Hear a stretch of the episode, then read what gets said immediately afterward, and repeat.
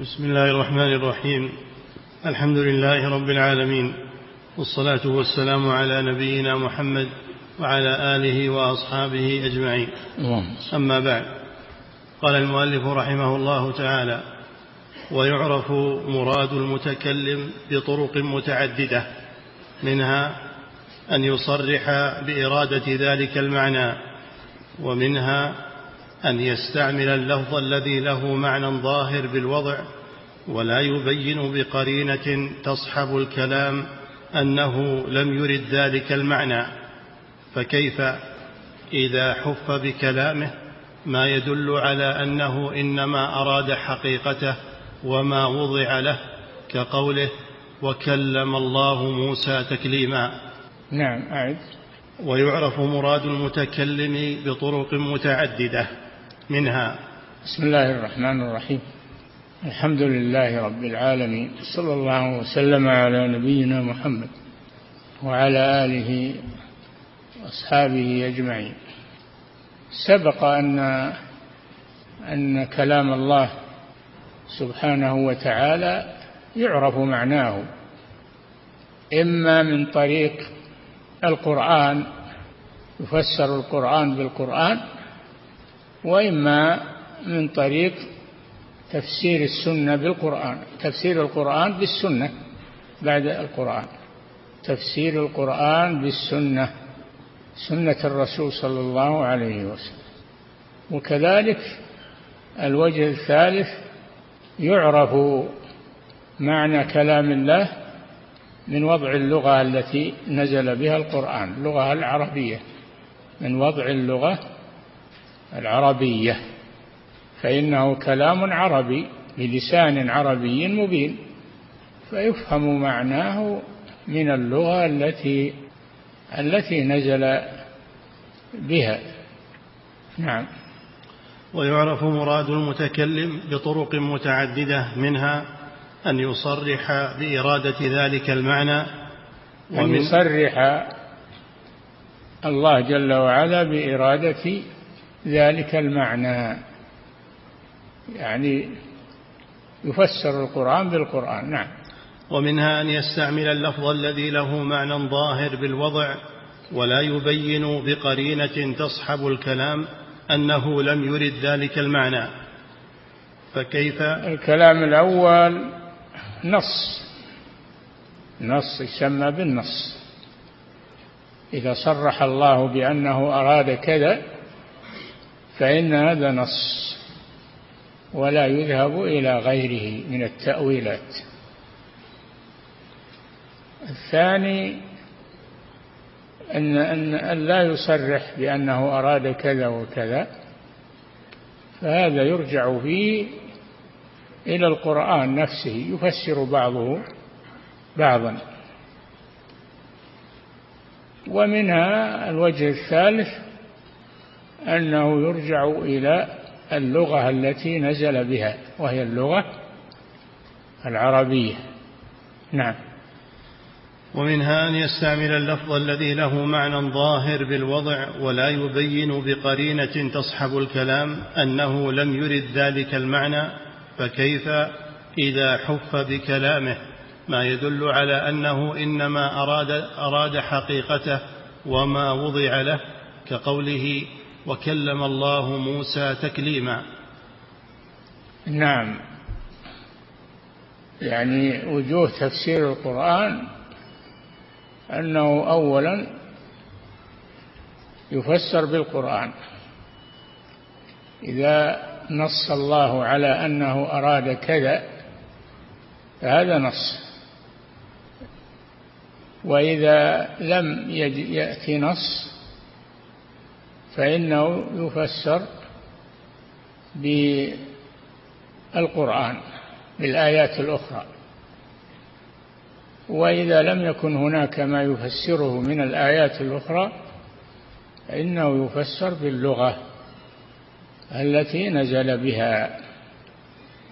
هذه وجوه تفسير القرآن. نعم.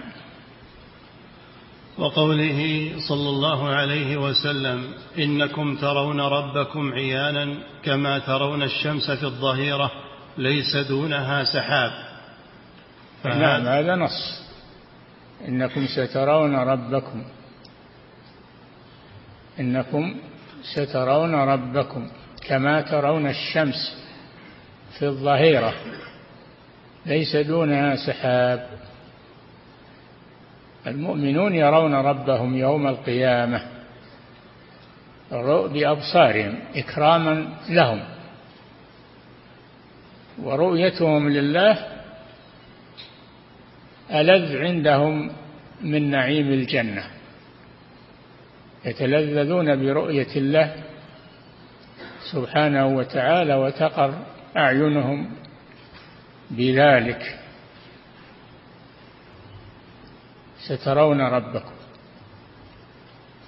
فهذا فيه إثبات الرؤية لله رؤية المؤمنين لله عز وجل يوم القيامة. نعم كما يرون الشمس صحوا ليس دونها سحاب وكما يرون القمر ليلة البدر يعني ليلة خمسة عشر أو أربعة عشر ليلة أربعة عشر في ليلة البدر. يتكامل القمر. أولا يكون كالعرجون القديم في أول ليلة ثم يزيد يزيد كل ليلة يزيد يزيد إلى أن يتكامل في الليلة الرابعة عشرة. يتكامل القمر ثم يأخذ بالنقص حتى يعود إلى حالته الأولى كالعرجون القديم في نهاية الشهر. والقمر قدرناه منازل حتى عاد كالعرجون القديم. نعم. وقوله صلى الله عليه وسلم إنكم ترون ربكم عيانا كما ترون الشمس في الظهيرة ليس دونها سحاب فهذا مما يقطع السامع فيه بمراد المتكلم. أنه أراد الرؤيا بالأبصار. يقطع السامع لكلام الرسول صلى الله عليه وسلم إنكم سترون ربكم كما ترون الشمس صحوا ليس دونها سحاب. يقطع السامع بأن هذا على ظاهره نص من الرسول صلى الله عليه وسلم في إثبات الرؤيا لله عز وجل. يراه المؤمنون ويكلمهم ويخاطبهم إكراما لهم. وهذا خاص بالمؤمنين. أما الكفار فلا يرون الله عز وجل يوم القيامة. قال تعالى كلا إنهم عن ربهم يومئذ لمحجوبون فلا يرون الله لأنهم لم يؤمنوا به في الدنيا. حجبهم الله من رؤيته في الآخرة وحرمهم من رؤيته.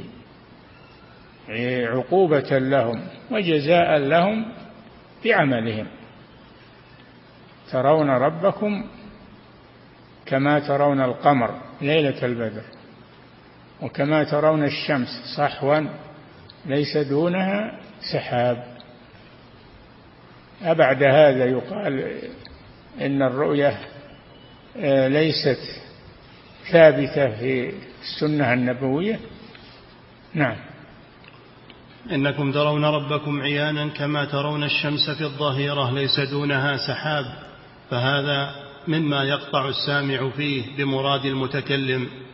هذا لا شك فيه. هذا نص. نعم.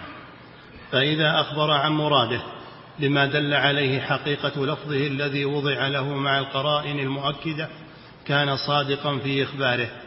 وأما إذا تأول الكلام بما لا, يد بما لا يدل عليه ولا اقترن به ما يدل عليه فإخباره بأن هذا مراده كذب عليه وهو تأويل بالرأي وتوهم بالهوى. نعم إذا لم يكن هناك نص آه، لمعنى الكلام وإنما الكلام محتمل محتمل لعدة معاني ولم يبين ما المراد منها. فالذي يجزم بمعناه كذاب الذي يجزم بمعناه على هذه الصفة كذاب نعم. وأما إذا تأول الكلام بما لا يدل عليه ولا اقترن به ما يدل عليه فإخباره بأن هذا مراده كذب عليه. كذب على الله يعني. نعم. وهو تأويل بالرأي وتوهم بالهوى. تأويل بالرأي لا بدليل.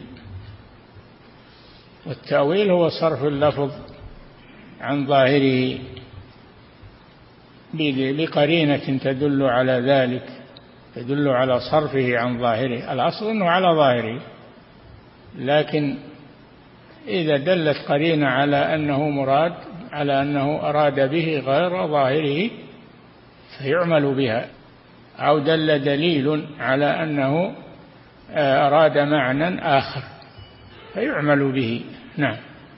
وحقيقة الأمر أن قول القائل نحمله على كذا أو نتأوله بكذا إنما هو من باب دفع دلالة اللفظ على ما وضع له فإن منازعه لما احتج عليه به ولم يمكنه دفع وروده دفع معناه وقال أحمله على خلاف ظاهره. لغير دليل يحمله على خلاف ظاهره من غير دليل ولا يجوز صرف اللفظ عن ظاهره إلا بدليل من الكتاب والسنة. نعم. فإن قيل بل للحمل معنى آخر لم تذكروه وهو أن اللفظ لما استحال أن يراد به حقيقته وظاهره ولا يمكن تعطيله استدللنا بوروده وعدم إرادة ظاهره على أن مجازه هو المراد فحملناه عليه دلالة لا ابتداء. قيل الجواب. فهذا المعنى الجواب نعم. قيل فهذا المعنى هو الإخبار عن المتكلم أنه أراده وهو إما صدق وإما كذب كما تقدم. ومن الممتنع يكون صدقا إذا كان عليه دليل. إذا قال معنى هذا الكلام كذا وكذا خلاف ظاهره وهو خلاف ظاهره ولا عنده دليل على هذا هذا كذب. نعم. ومن الممتنع أنه يريد خلاف حقيقته وظاهره ولا يبين للسامع المعنى الذي أراده. نعم هو صرف اللفظ عن ظاهره لدليل ولا, ولا هناك دليل فهذا صرف باطل هو على ظاهره. نعم. ومن الممتنع أن يريد خلاف حقيقته وظاهره ولا يبين للسامع المعنى الذي أراده بل يقرن بكلامه ما يؤكد إرادة الحقيقة. نعم. ونحن لا نمنع أن المتكلم قد يريد بكلامه خلاف ظاهره إذا قصد التعمية على السامع حيث يسوغ ذلك ولكن المنكر أن يريد ولا يكون هذا في كلام الله أنه يراد به غير ظاهره ولا دليل على ذلك ما يراد كلام الله. هذا في كلام الناس. نعم. ونحن لا نمنع أن المتكلم قد يريد بكلامه خلاف ظاهره إذا قصد التعمية على السامع حيث يسوغ ذلك ولكن المنكر أن يريد بكلامه خلاف حقيقته وظاهره إذا قصد البيان والإيضاح وإفهام مراده. كيف؟ والمتكلم يؤكد كلامه بما ينفي المجاز ويكرره غير مرة ويضرب له الأمثال. وهو الله سبحانه وتعالى. نعم.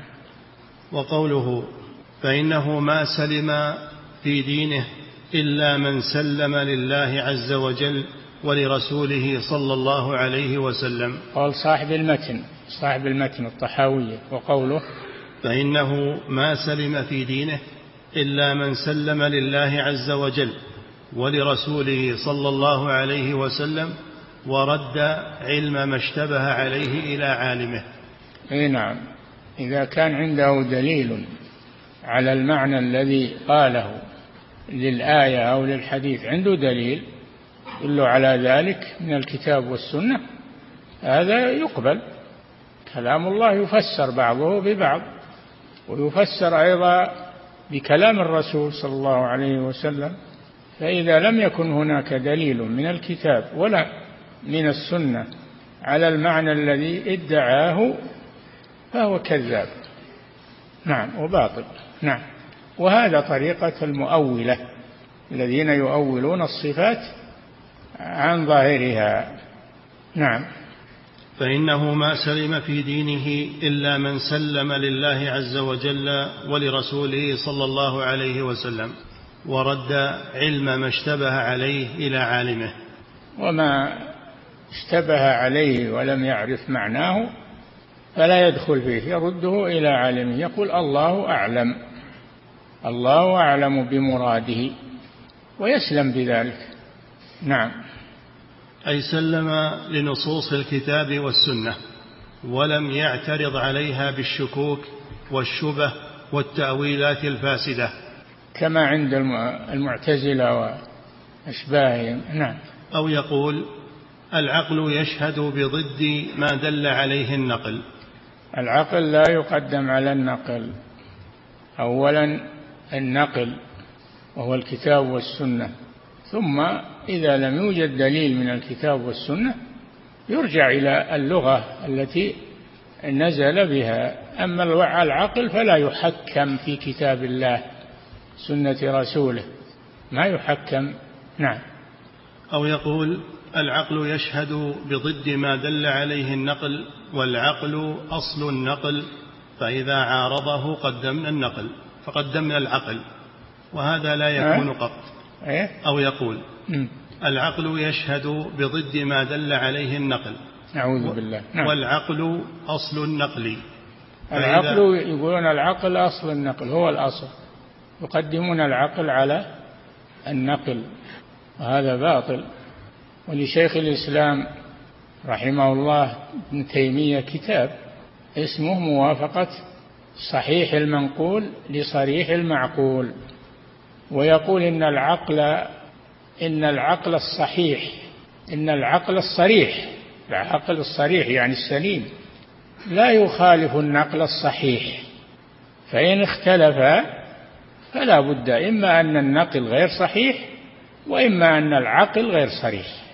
ما يمكن يختلف النقل الصحيح مع العقل الصريح أبدا.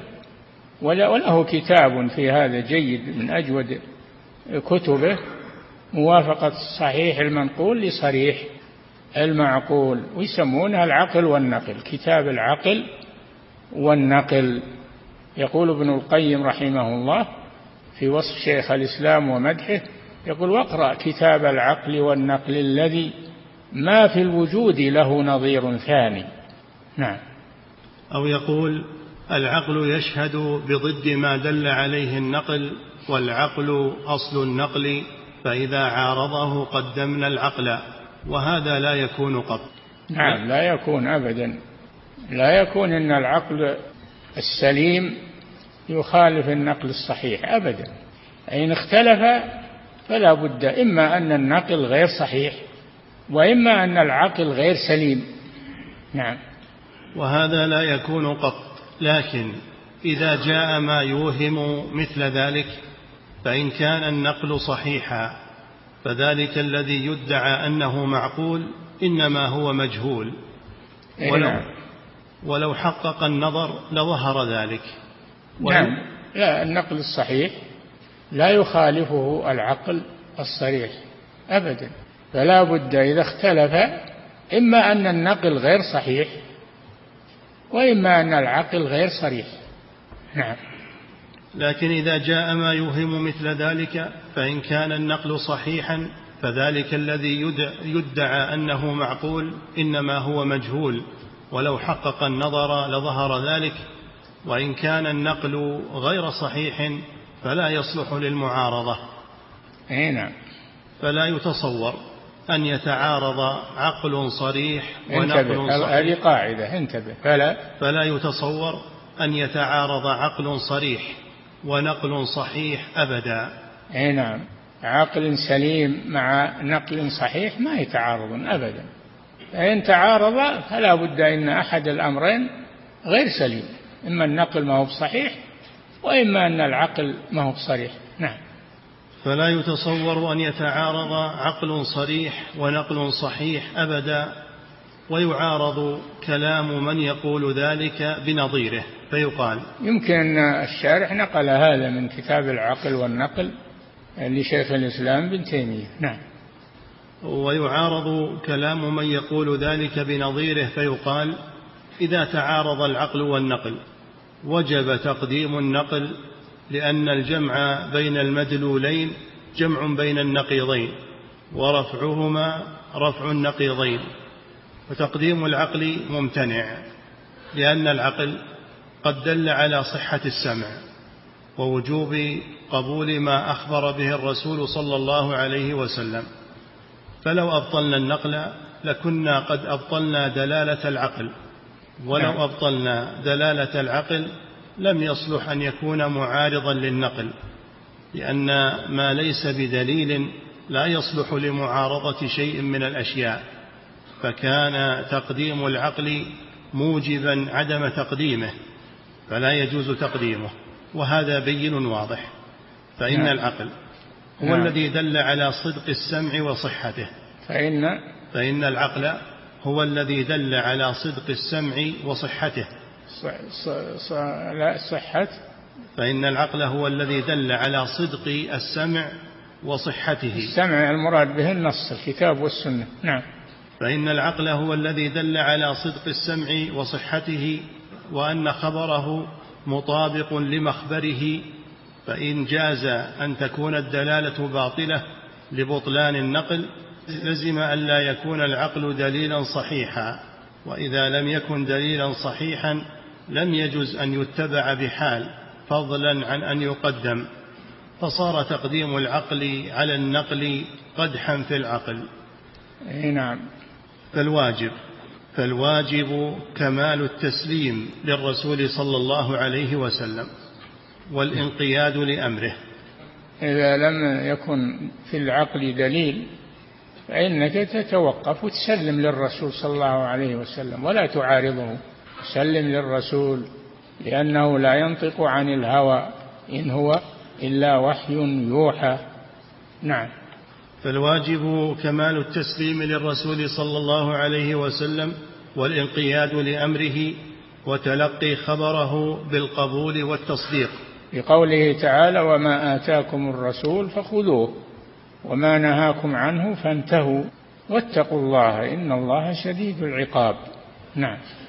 وتلقي خبره بالقبول والتصديق دون أن يعارضه بخيال باطل يسميه معقولا أو يحمله شبهة أو شكا أو يقدم عليه آراء الرجال وزبالة أذهانهم فيوحده بالتحكيم والتسليم والانقياد والإذعان. يوحد النقل من الكتاب والسنة يوحده ولا يجعل معه شيئا آخر بل يرجع إلى النص وإلى ما جاء في القرآن والسنة. إن عرفناه والحمد لله وإلا فإننا نسلم لذلك ونتوقف حتى يتبين لنا أو نسأل أهل العلم اسألوا أهل الذكر كنتم لا تعلمون. فلا يندفع الإنسان حسب هواه أو يعتد بنفسه وعلمه. لا ما يعتد بنفسه وعلمه بل يكون متهما لعقله ومتهما لعلمه بالقصور. نعم فاللي ما تعرف له اتركه خله على ما هو عليه ولا تدخل في تفسيره أو تأويله. نعم. فيوحده بالتحكيم والتسليم والإنقياد والإذعان كما وحد المرسل بالعبادة والخضوع والذل والإنابة والتوكل.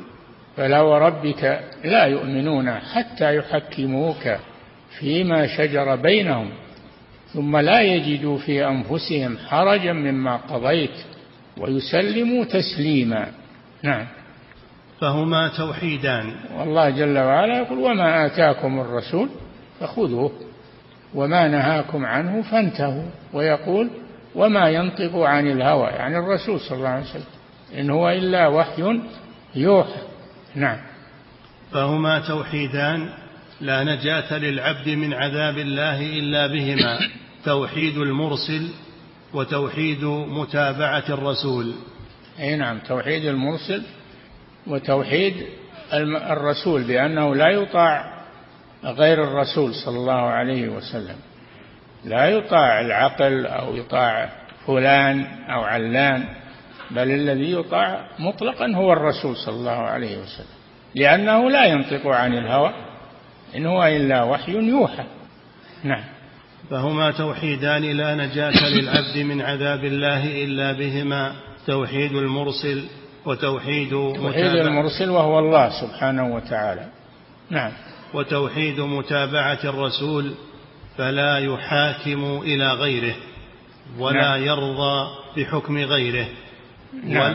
ولا يقف تنفيذ أمره وتصديق خبره على عرضه على قول شيخه وإمامه وذوي مذهبه وطائفته ومن يعظمه ولا ولا يقف تنفيذ أمره وتصديق خبره على عرضه على قول شيخه وإمامه وذوي مذهبه وطائفته ومن يعظمه فإن أذنوا له نفذه وقبل خبره وإلا فإن طلب السلامه فوضه إليهم وأعرض عن أمره وخبره وإلا حرفه عن مواضعه وسمى تحريفه تاويلا وحملا فقال نؤوله ونحمله. فلأن يلقى العبد ربه بكل ذنب ما خلا الإشراك بالله خير له من أن يلقاه بهذه الحال. نعم أن يلقاه لأنه يحكم على الكتاب والسنة بعقله ومعرفته أو معرفة شيخه أو مذهبه. لا يقدم شيء من هذه الأمور. على ما جاء في الكتاب والسنة. إن عرفته فالحمد لله وإن لم تعرفه فوضه إلى الله سبحانه وتعالى. واسأل أهل العلم. اسألوا أهل الذكر إن كنتم لا تعلمون. نعم. بل إذا بلغه الحديث الصحيح يعد نفسه كأنه سمعه من رسول الله صلى الله عليه وسلم. هذا الواجب. أنك إذا سمعت الحديث الصحيح كأنك سمعته أنت من رسول الله صلى الله عليه وسلم. تصدقه تماما. كأنك حاضر في مجلس الرسول صلى الله عليه وسلم. ولو بينك وبينه مئات السنين. نعم. بل إذا بلغه الحديث الصحيح يعد نفسه كأنه سمعه من رسول الله صلى الله عليه وسلم. فهل يسوغ له أن يؤخر قبوله والعمل به؟ حتى يعرضه على رأي فلان وكلامه ومذهبه. هذه طريقة أهل الضلال يقدمون ما في كتبهم وما تقوله شيوخهم على كلام الله ورسوله فالواجب العكس. تقديم الكتاب والسنة على أقوال الشيوخ وأصحاب المذاهب. نعم. فهل يسوغ له أن يؤخر قبوله والعمل به حتى يعرضه على رأي فلان وكلامه ومذهبه؟ بل كان الفرض المبادرة إلى امتثاله من غير التفات إلى سواه ولا يستشكل قوله لمخالفته رأي فلان بل تستشكل الآراء لقوله. نعم. ولا يعارض نصه بقياس بل تهدر الأقيسة وتلغى لنصوصه. ولا يحرف كلامه عن حقيقته لخيال يسميه أصحابه معقولا. نعم هو مجهول وعن الصواب معزول ولا يوقف قبول قوله على موافقة فلان دون فلان كائنا من كان. نعم. قال الإمام الأدلة, الأدلة التي يعتمد عليها الكتاب وهو القرآن ثانيا السنة وهي أحاديث الرسول صلى الله عليه وسلم. ثالثا القياس الصحيح. ما هو بأي قياس؟ لا القياس الصحيح. نعم. بعد الكتاب والسنة.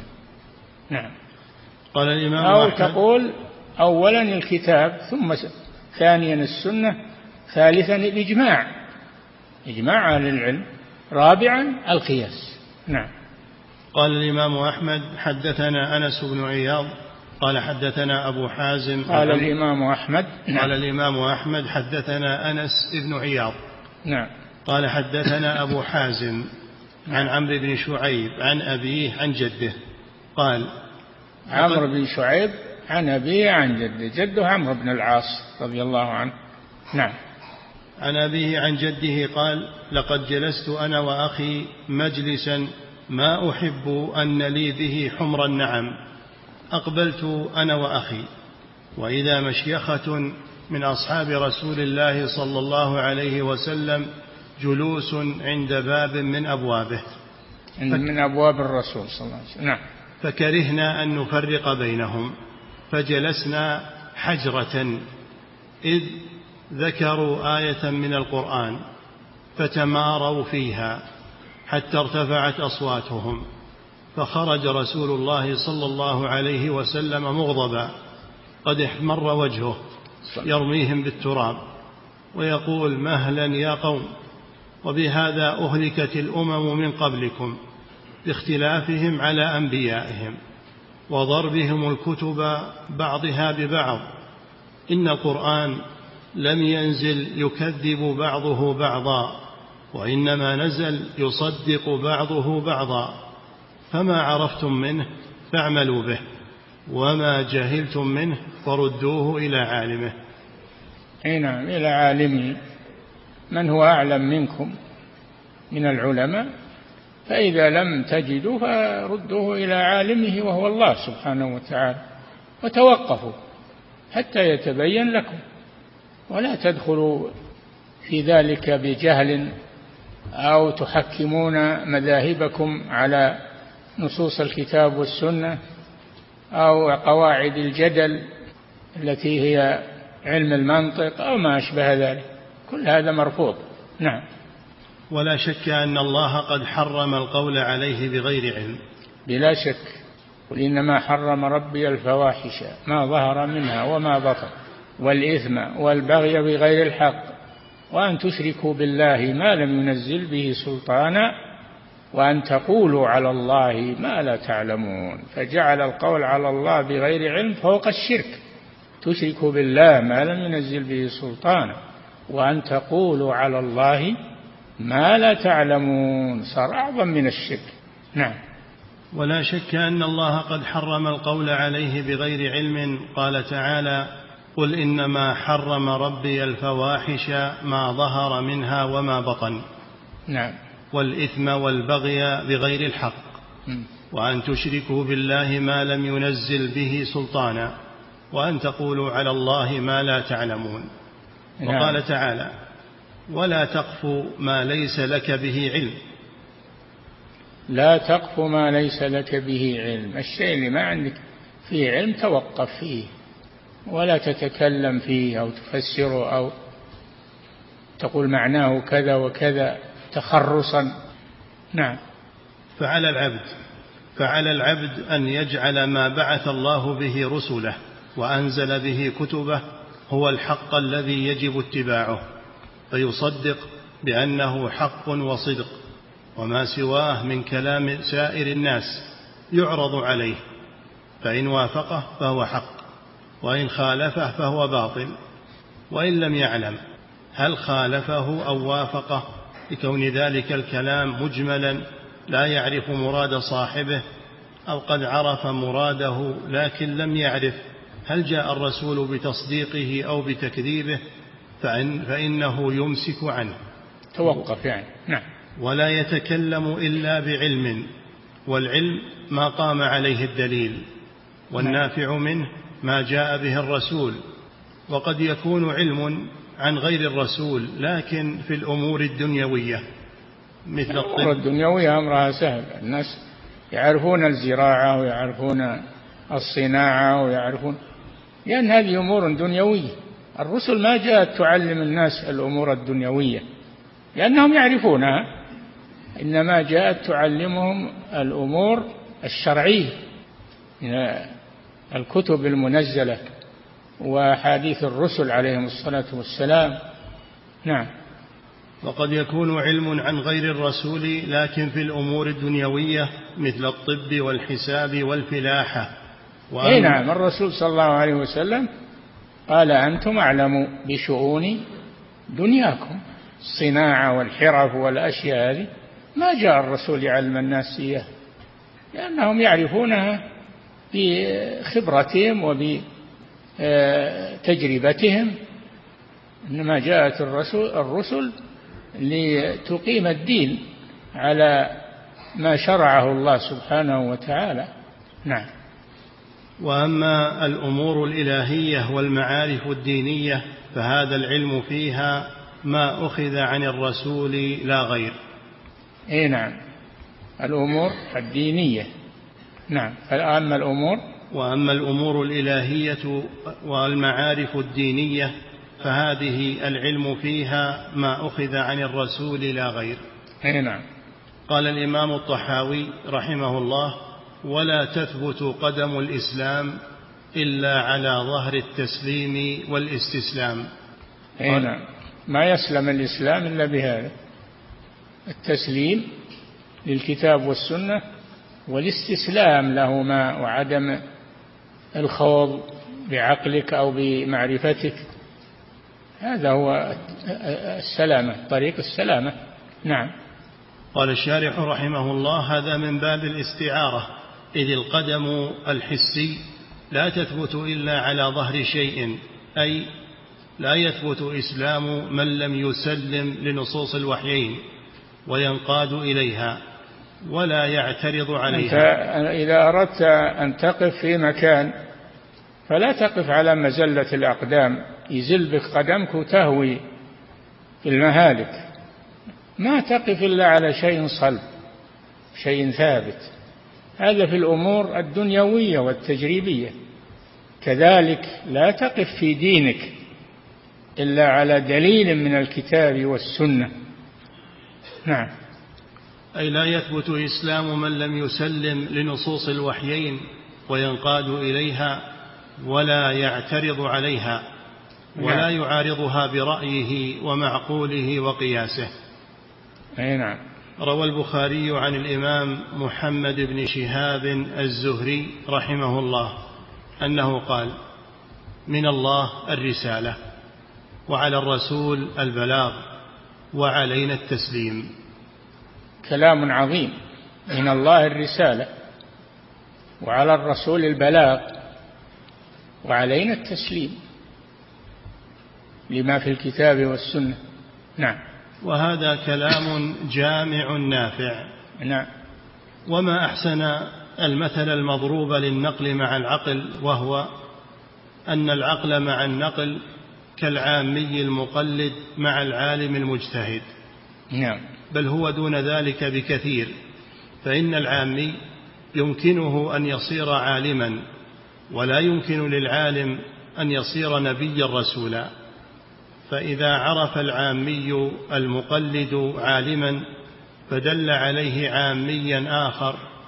ثم اختلف المفتي والدال فإن المستفتي يجب عليه قبول المفتي دون الدال. فلو قال الدال الصواب معي دون المفتي لأني أنا الأصل في علمك بأنه مفت. فإذا قدمت قوله على قولي قدحت في الأصل الذي به عرفت أنه مفت فلزم القدح في فرعه. فيقول له المستفتي أنت لما شهدت له بأنه مفت ودللت عليه شهدت له بوجوب تقليده دونك فموافقتي لك في هذا العلم المعين لا يستلزم موافقتك في كل مسألة وخطأك فيما خالفت فيه المفتي الذي هو أعلم منك لا يستلزم خطأك في علمك بأنه مفت. هذا مع علمه أن ذلك المفتي قد يخطئ. نعم نقف على هذا. فضيلة الشيخ وفقكم الله هذا سائل يقول هناك من يقول بأن في القرآن آيات متشابهة لا يعرف معناها أحد. فهل هذا صحيح؟ القرآن أنزله الله علينا لنتدبره. نتدبر كله. وما عرفناه فالحمد لله. وما لم نصل إلى معرفته نسأل أهل العلم. نعم. فضيلة الشيخ وفقكم الله. قال الله جل وعلا كتاب أنزلناه إليك مبارك ليدبروا آياته. ما استثنى منها شيء؟ أفلا يتدبرون القرآن؟ ولو كان من عند غير الله لوجدوا فيه اختلافا كثيرا. فأمرنا بتدبر القرآن كله. فما عرفناه فالحمد لله وما لم نعرفه نسأل عنه أهل العلم. نعم. فضيلة الشيخ وفقكم الله. هذا سائل يقول هل يعذر بالجهل من يعيش في بلد من بلاد أوروبا ويعترف بأنه مسلم لكن ينكر يوم القيامة أو يشك فيه؟ وهذا يقول من أنكر يوم القيامة أو شك فيه فهو كافر. فهو كافر والعياذ بالله. لأن الإيمان ستة أركان الإيمان بالله وملائكته وكتبه ورسله واليوم الآخر وبالقدر خيره وشره اليوم الآخر. نعم. فضيلة الشيخ وفقكم الله هذا سائل يقول ما تفسير قول الله سبحانه ما قدر الله حق قدره إن الله لقوي عزيز. يعني ما عظموا الله حق تعظيمه؟ ما قدروا الله حق قدره أي ما عظموه حق تعظيمه حينما فعلوا وقالوا بغير علم. نعم. فضيلة الشيخ وفقكم الله هذا سائل يقول هل يصلى على من مات وهو يشهد أن لا إله إلا الله؟ لكنه لا يصلي. لا الذي يثبت أنه ما ما يصلي ثبت أنه ما يصلي لا يصلى عليه. لأن من, من ترك الصلاة متعمدا فهو كافر. نعم. فضيلة الشيخ وفقكم الله هذا سائل من خارج هذه البلاد يقول في بلدنا الدولة تمنع أداء الصلاة داخل المدارس الحكومية والأهلية ووضعت كاميرات لمراقبة من يصلي في المدرسة وتعاقبه. كذلك منعت الخروج من المدرسة وقت الصلاة. سؤاله هل يجوز أن يصلي الطالب بالإشارة؟ لا. يصلي إذا خرج من المدرسة ما دام بيخرج في الوقت ولو في آخره يصلي إذا خرج. نعم. ذكر حفظك الله في السؤال أنهم يدخلون من الساعة الثامنة صباحا ولا يخرجون إلا مع أذان المغرب. يقول فتفوتهم صلاة الظهر والعصر. هل لهم يصلون إشارة؟ يصلون دينهم ألزم عليهم ولا يدخلون في هذه المدرسة. يكونون لهم مدرسة المسلمون يكونون لهم وهم يفعلون هذا. يكونون لهم مدارس خاصة. يتركون المدارس الكفرية. نعم. فضيلة الشيخ وفقكم الله هذا سائل يقول رجل مصاب بمرض الأعصاب شفاه الله وقام وصلى بنا وهو كثير الحركة لمرضه هذا هل تبطل الصلاة خلفه وهو كثير الحركة؟ الصلاة تصح لكن لا تقدمونه. بعد ذلك لا تقدمونه. نعم. فضيلة الشيخ وفقكم الله هذا سائل يقول هل يجوز لي سائل من خارج هذه البلاد يقول هل يجوز لي أن أحضر محاضرات ودروس علمية لطالب علم لا أعلم له منهجا واضحا؟ الأصل فيه السلامة. ما دام ما تستنكر شيء من كلامه الأصل السلامة. تستفيد منه. نعم. فضيلة الشيخ وفقكم الله هذا سائل يقول شخص ظلمني ظلما شديدا وأنا أكثر من قول حسبي الله ونعم الوكيل عليه في السجود. يقول هل قولي هذا حسبي الله ونعم الوكيل في السجود؟ هل فيه شيء؟ ليس فيه شيء. حسبنا الله ونعم الوكيل. كلمة عظيمة. نعم. فضيلة الشيخ وفقكم الله هذا سائل يقول كيف تكون النصيحة للوالدين؟ إذا وقع في مخالفة أمر شرعي. أي نعم بلطف. تنصحهما بلطف ولا تعنف عليهما بل تأتيهما بأسلوب يليق بحقهما. ويعينك الله على ذلك ويفتح الله على قلوبهم إن شاء الله. نعم. فضيلة الشيخ وفقكم الله طالب طالب في إسكان الجامعة. ظل طيلة أربع سنوات إذا صلى الفريضة في غرفته قضاء فإنه يصليها إلى غير القبلة اعتمادا على برنامج في تحديد القبلة. وقد تبين له الآن عدم صحة القبلة التي كان يصلي إليها. سؤاله ما الواجب عليه؟ لابد من أن نعرف انحرافه عن القبلة هل هو كثير؟ حيث تكون إلى جنبه أو خلف ظهره فلا تصح صلاته. أما إن كان الانحراف يعني ليس يبلغ إلى جعل القبلة خلفه أو على جنبه صلاته صحيحة. قال صلى الله عليه وسلم ما بين ما بين المغرب والمشرق قبلة. هذا في المدينة. يعني القبلة واسعة الحمد لله. نعم اللي ما أرى الكعبة يصلي إلى جهتها وليس من شرط ذلك أن يصيب عينها وإنما يصيب جهتها. ما دام لم ينحرف عنها صلاته صحيحة. نعم. فضيلة الشيخ وفقكم الله هذا سائل يقول على أن الذي في بلد يسأل الناس يشوف المساجد ومحاريبها. نعم. فضيلة الشيخ وفقكم الله هذا سائل يقول هل يجوز أن يسأل العبد ربه الفردوس مجردا؟ أو لا بد أن يقول اللهم إني أسألك الفردوس بلا سابق حساب ولا عذاب؟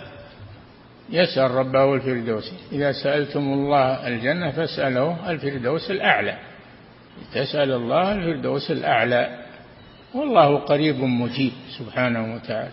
نعم. إذا سألتم الله الجنة فاسألوه الفردوس. فضيلة الشيخ وفقكم الله إذا ارتد المسلم عن دينه عياذا بالله ثم عاد إلى الإسلام هل تعود أعماله الصالحة معه أم أنها لا تعود؟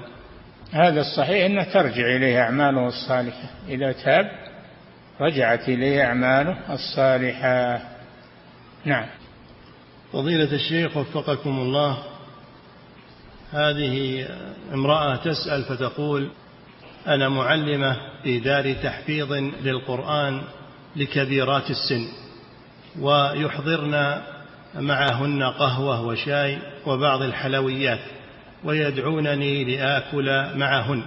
سؤالها هل للمعلمة أن تأكل مع هؤلاء الطالبات أم أنني أمتنع؟ لا تأكل معهن. هذا شيء معروض للجميع. فتأكل معهم أما لو أعطوها شيئا خاصا بها فلا يجوز هذا. نعم. فضيلة الشيخ وفقكم الله هذا سائل يقول دعاء الاستخارة هل هو قبل السلام أو بعده؟ لا بعد السلام. صلي ركعتين من من غير الفريضة ثم يقول دعاء الاستغفار يعني بعد الصلاة. نعم. فضيلة الشيخ وفقكم الله هذا سائل يقول هل يجوز أن يبدأ بصف قبل إكمال الصف الذي قبله؟ لا. لا بد من إكمال الصفوف ولا يبدأ صف حتى يكمل الذي قبله.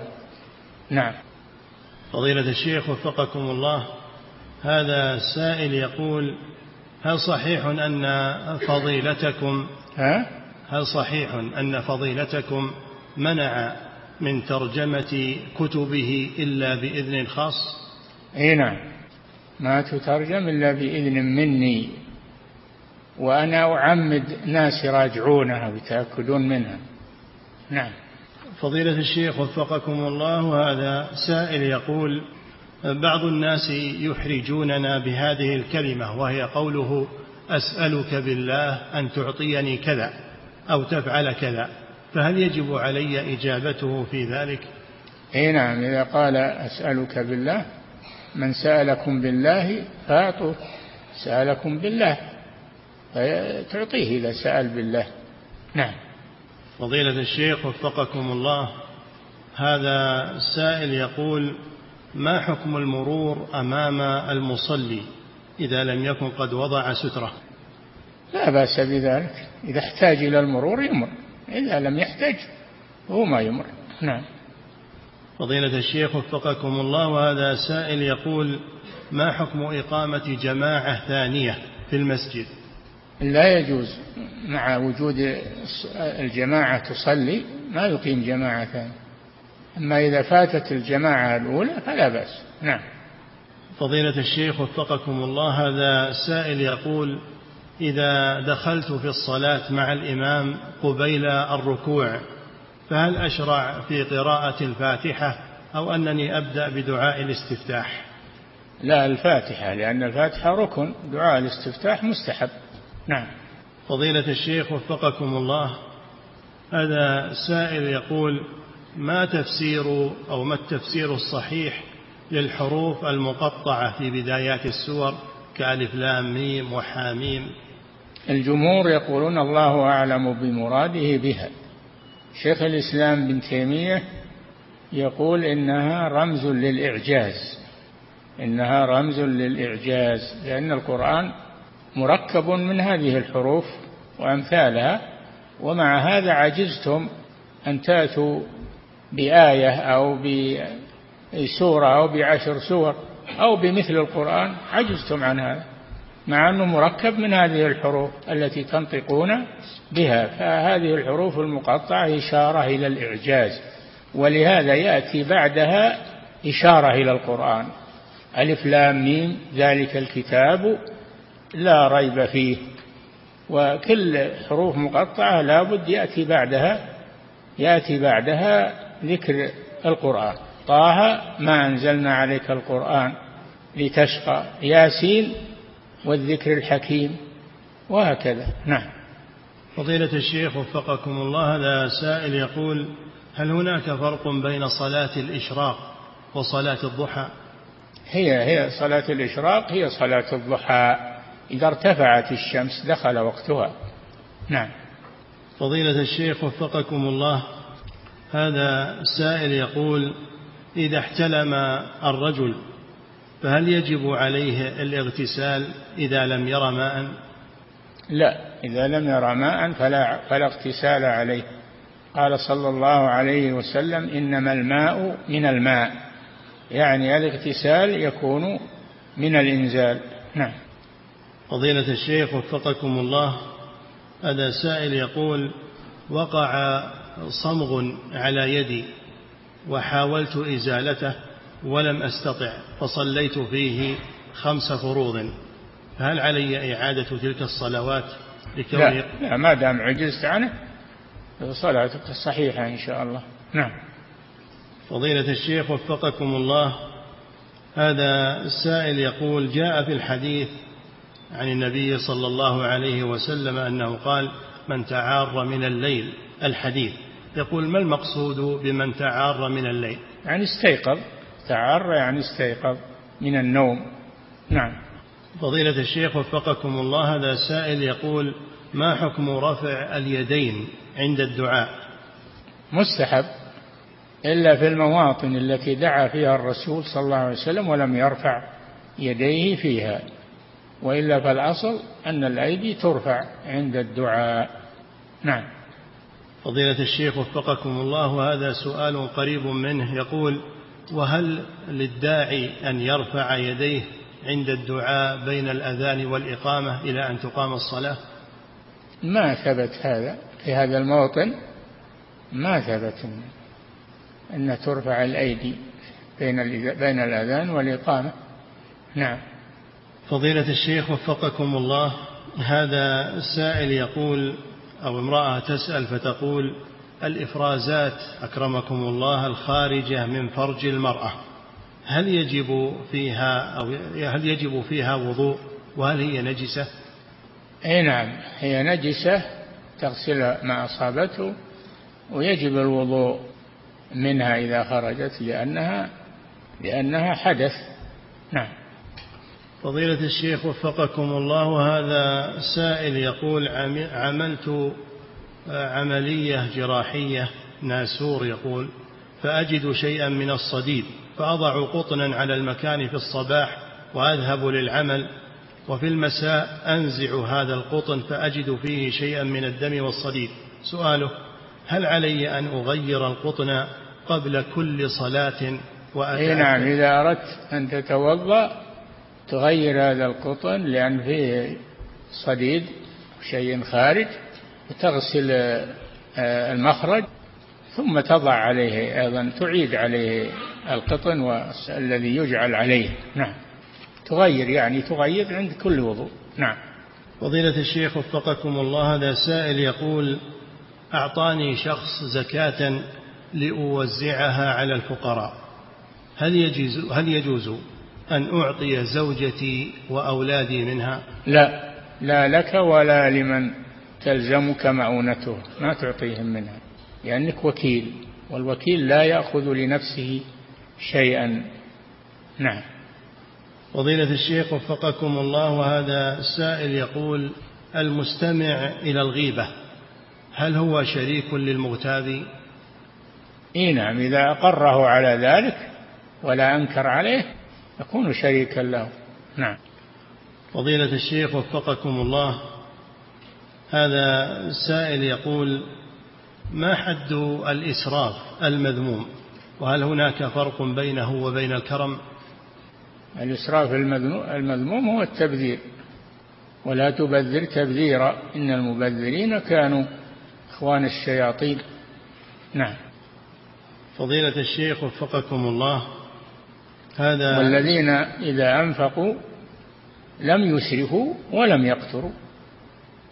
لا يعني بين يقول بعض السلف الحسنة بين السيئتين الحسنة بين السيئتين أن ينفق دون السرف ودون وفوق البخل. نعم. فضيلة الشيخ وفقكم الله هذا سائل يقول من أخذ من شعره أو من أظفاره هل صحيح أنه يشرع له أن يدفنها؟ لا لا دليل على ذلك. إنما يلقيها في مكان الزبالة في مكان الزبالة يلقيها مع الزبالة. نعم. فضيلة الشيخ وفقكم الله هذا سائل يقول إطالة الشعر للرجل شعر الرأس هل هو من السنة؟ إذا كان على سنة الرسول وكما كان يفعل الرسول صلى الله عليه وسلم برأسه فهو من السنة عليه أنه راجع كيف كان الرسول صلى الله عليه وسلم يفعل بشعر رأسه. ويفعل مثله. نعم. فضيلة الشيخ وفقكم الله. هناك يقول السائل هناك من يقول بأنه لا يشرع السواك في المسجد لأنه من باب إزالة الأذى. فهل قوله صحيح؟ لا. قوله باطل. بل السواك عند الصلاة يبغى يكبر للإحرام يستاك لأجل أنه سيقرأ القرآن. نعم. ومستحب عند الصلاة وعند الوضوء وعند تغير رائحة الفم. نعم. وبعد النوم. نعم. فضيلة الشيخ وفقكم الله هذا سائل يقول إذا احتضر الميت وكان كافرا فهل يشرع أن يلقن الشهادتين كما فعل الرسول صلى الله عليه وسلم مع أبي طالب؟ هنا يعرض عليه الإسلام. يعرض عليه الإسلام لعله يسلم ويموت على الإسلام. نعم. ثم يقول حفظك الله وهل صحيح أن المرأة الحائض تمنع من الجلوس عند المحتضر؟ لا لا أصل لهذا. نعم. فضيلة الشيخ وفقكم الله هذا سائل يقول شخص أخرج زكاة ماله مئة ريال. وتصدق صدقة تطوع بخمسين ريال. رجل أخرج زكاة ماله مئة ريال. ثم تصدق صدقة تطوع بخمسين ريالا ثم علم أن الزكاة في ماله هي مئة وخمسون. سؤال. ثم؟ ثم؟ ثم علم أن زكاة ماله هي مئة وخمسون. يعني أخرج أكثر من الواجب عليه؟ لا أخرج أقل. ويريد أن يحسب الصدقة على أنها زكاة. لا. على النية ما على النية. أنه تطوع فلا يجعل التطوع واجبا؟ فعليه أنه يخرج البقية من زكاته. نعم. فضيلة الشيخ وفقكم الله هذا سائل يقول من يمشي في المسجد بنية الرياضة؟ يقول والصحة. هل ينكر عليه ذلك؟ لا ما ينكر عليه ذلك. لا ينكر عليه ذلك لأنه يحتاج إلى المشي. ما نعم. فضيلة الشيخ وفقكم الله هذا سائل يقول من ترك صلاة واحدة أو أكثر متعمدا ثم تاب هل يقضيها؟ إن كانت قليلة وبإمكانه قضاؤها يقضيها. أما إن كانت كثيرة فإنه لا يقضيها. نعم. فضيلة الشيخ وفقكم الله هذه امرأة تسأل فتقول إذا صلت المرأة صلاة المغرب أو العشاء أو الفجر فهل تجهر بالقراءة؟ إذا لم يسمعها الرجال فلا بأس بذلك. نعم. فضيلة الشيخ وفقكم الله هذا سائل يقول صلاة الضحى كم عدد ركعاتها وما هو وقتها؟ أقلها ركعتان أقلها ركعتان وأكثرها ثمان ركعات كل ركعتين بسلام. نعم. وما وقتها الفاضل؟ من ارتفاع الشمس قيد رمح إلى أن تتوسط فوق الرؤوس. ينتهي وقتها. إذا توسطت فوق الرؤوس ينتهي وقتها. يصير هذا وقت نهي لا يصلى فيه. نعم. وهو وقت يسير. نعم. فضيلة الشيخ وفقكم الله هذه امرأة تسأل فتقول هل يجوز استخدام العدسات الملونة في العينين لأجل الزينة؟ هل؟ هل يجوز استخدام العدسات الملونة في العينين لأجل الزينة؟ لا بأس بذلك. لا بأس بذلك. نعم. فضيلة الشيخ وفقكم الله هذا سائل يقول ما حكم العقيقة عن المولود؟ سنة. استحبة نعم. فضيلة الشيخ وفقكم الله هذا سائل وهي من حق من حق المولود على والده. نعم. فضيلة الشيخ وفقكم الله هذا سائل يقول أنا تاجر وعندي سلع في المخزن أبيع منها وقد ارتفع سعرها في السوق. فهل حلال علي أن أرفع في سعرها عند البيع؟ نعم تبيع بما تساوي تبيعها بما تساوي. ولو ارتفع عن وقت شرائها لا بأس. هذا رزق ساقه الله لك. نعم. فضيلة الشيخ وفقكم الله هذا سائل يقول صيام القضاء صيام القضاء هل يلزم تبييت النية فيه؟ إي نعم. كل صيام واجب فلا بد أن تكون النية فيه قبل طلوع الفجر. نعم. فضيلة الشيخ وفقكم الله هذه امرأة تسأل فتقول هل يجوز للمرأة أن تصلي بملابس شفافة تحت جلال الصلاة؟ يقول تقول. إذا كانت ساترة الجلال هذا ساتر لما تحته فلا بأس بذلك. نعم. وعليها عباءة وعليها جلال ساتر لا بأس بذلك نعم. فضيلة الشيخ وفقكم الله هذا سائل يقول إذا تذكر الإمام أنه على غير طهارة أثناء الصلاة فهل ينيب أحدا ليتم بالمأمومين؟ لا هذا داخل بالصلاة على غير طهارة. فالذي أداه منها غير صحيح. وخليفته يبدأ الصلاة من جديد.